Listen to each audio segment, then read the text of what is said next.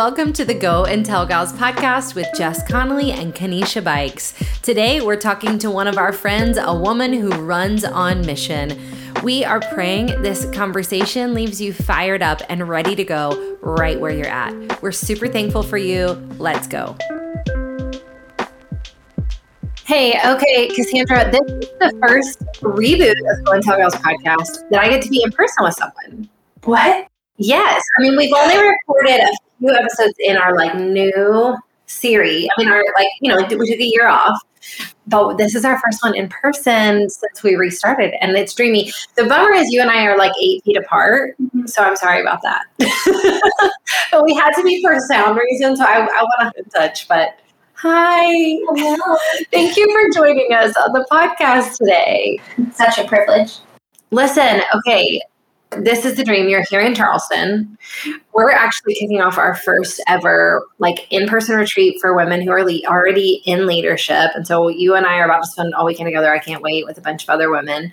But will you Jess tell everybody about you, what mission looks like in your life, what you're up to right now? Well, uh, as just said, I'm Cass Spear or Cassandra Spear. Uh, I am partner and director of Her True Worth. I'm a mother on mission. I do a lot of pandemic parenting mm-hmm. and a lot of working in co working spaces. I'm a creative. I opened my first shop this last January. So, I mean, so fun. opened a shop during the pandemic. So it. it's good. And God is good. And He's been using it in such a great way in so many different people's lives. And yeah. I get to tell people about Jesus for a living. And that is really what mission looks like for me. It's messy and it's gritty and it's beautiful all at once. So cool. Okay. I just found this out about you. It's my new favorite fact that I would love to talk about that you used to be a hairstylist. Mm-hmm. So I don't think I've ever talked about this on the podcast, but before I decided to go into ministry, doing hair was like, that was it for me. That was what I was going to do for sure. Almost went to Aveda hair school, like like genuinely applied everything. And then about six months later, I ended up getting pregnant with my first baby. And I was like, well, I'll wait. So I never went back. But please talk about that. Talk about the transition from beauty to ministry. I started doing hair uh, my junior year of high school. I had moved from a city in Wisconsin to Texas. First time I ever moved and they didn't know what to do with me because my credits were strange. And so they offered me some extracurriculars. In true teenage fashion, I was like, you know what? I can play with hair. That sounds good. Oh, so, so that's what I did. And I graduated from cosmetology school the summer I graduated from high school and wow. did hair for over a decade. It was a really good way for me to supply for my needs yeah. and move out of a toxic environment that was at the time not the best. So yeah. it gave me the ability to bring out the beauty in others, but it also connected me with finding Jesus, which is kind of great. I went to hair school with somebody who invited me to church. So wow. Did hair for over a decade, was really good at it enjoyed it. But sometimes just because you're good at something or it comes easily does not necessarily mean it's what you're supposed to do. So, yeah. Yeah.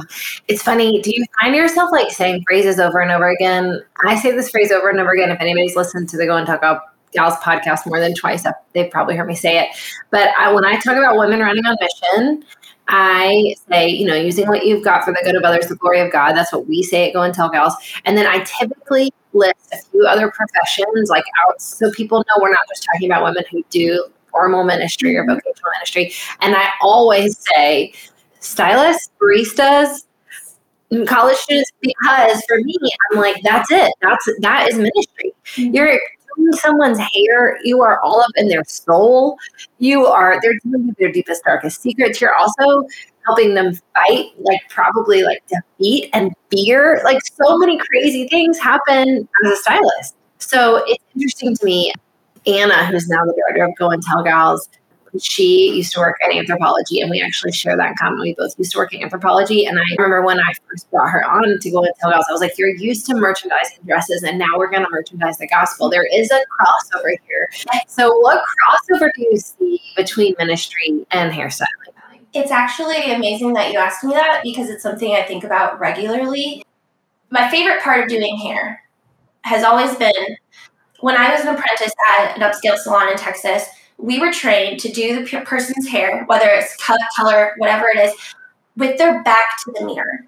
Wow. And so when you were finished, you would turn them around, spin that Mm. chair, and the just glow on their faces when they saw what you see in the mirror. It's the same with the gospel to me Wow. that they don't they're blind they don't see this the work that's happening.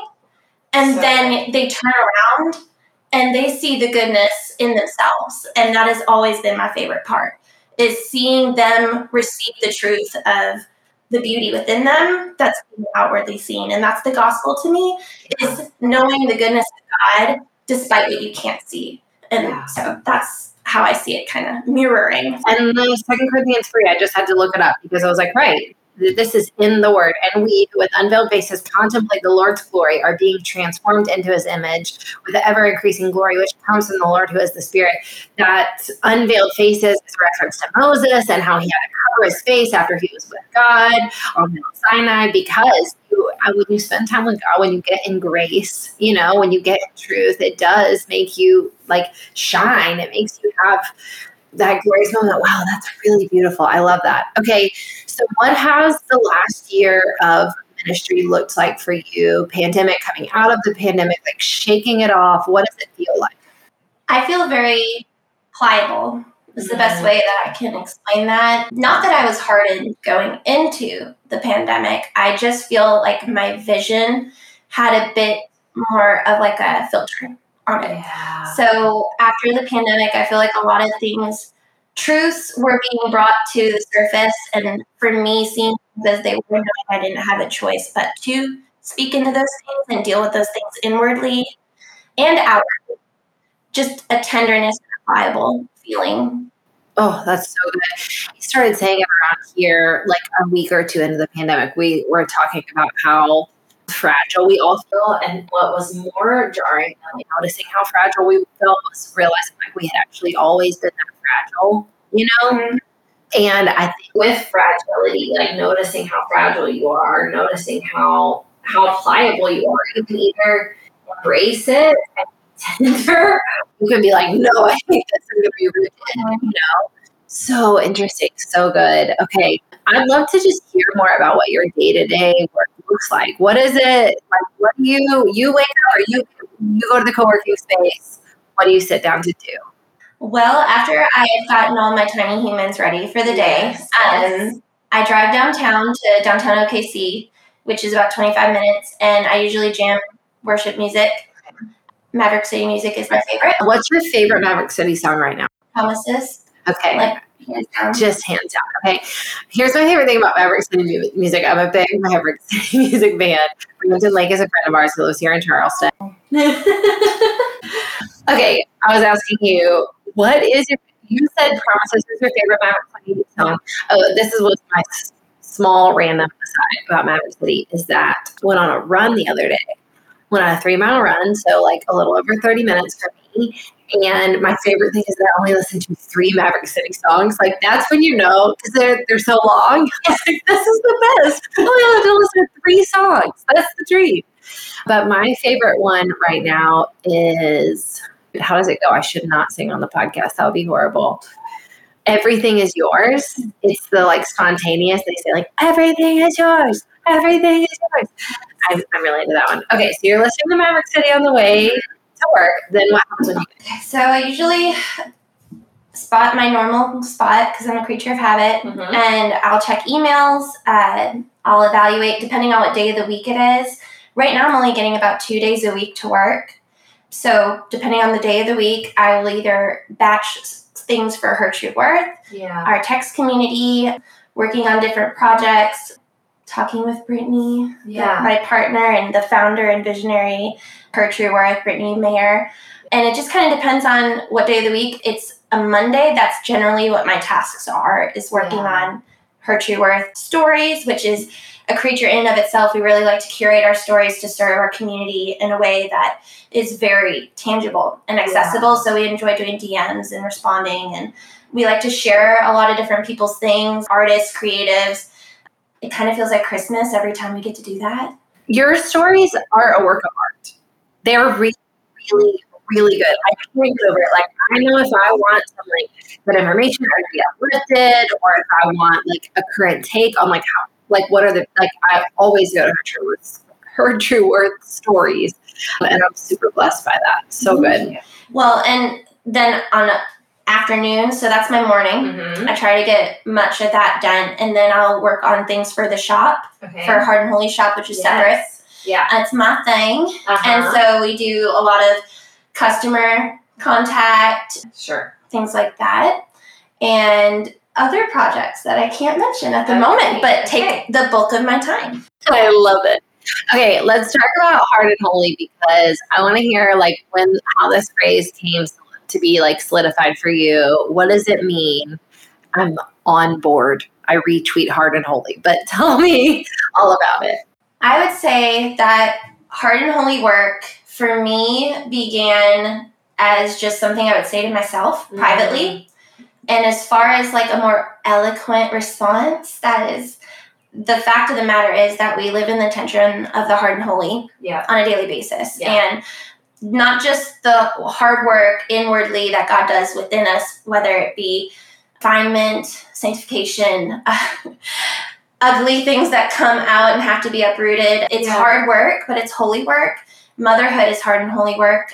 Pandemic parenting is hard and holy work. Yeah. Marriage is hard and holy work. I have college students who send themselves and their classes with their sweaters. I've got stay at home moms that will Yeah. tell me about their wash day with their daughter and how they just really resonate with the fact that it's hard and holy work. I think it really depends on who you ask. It started as one thing to me, Mm-hmm. and it was very personal to me. And then when I shared it with the world, it took on its own life and it became very individual to the person, Yeah. which is amazing and crazy all at once because that wasn't necessarily the intent. Yeah. That's so good. I love that. It's so good. I love it when that happens.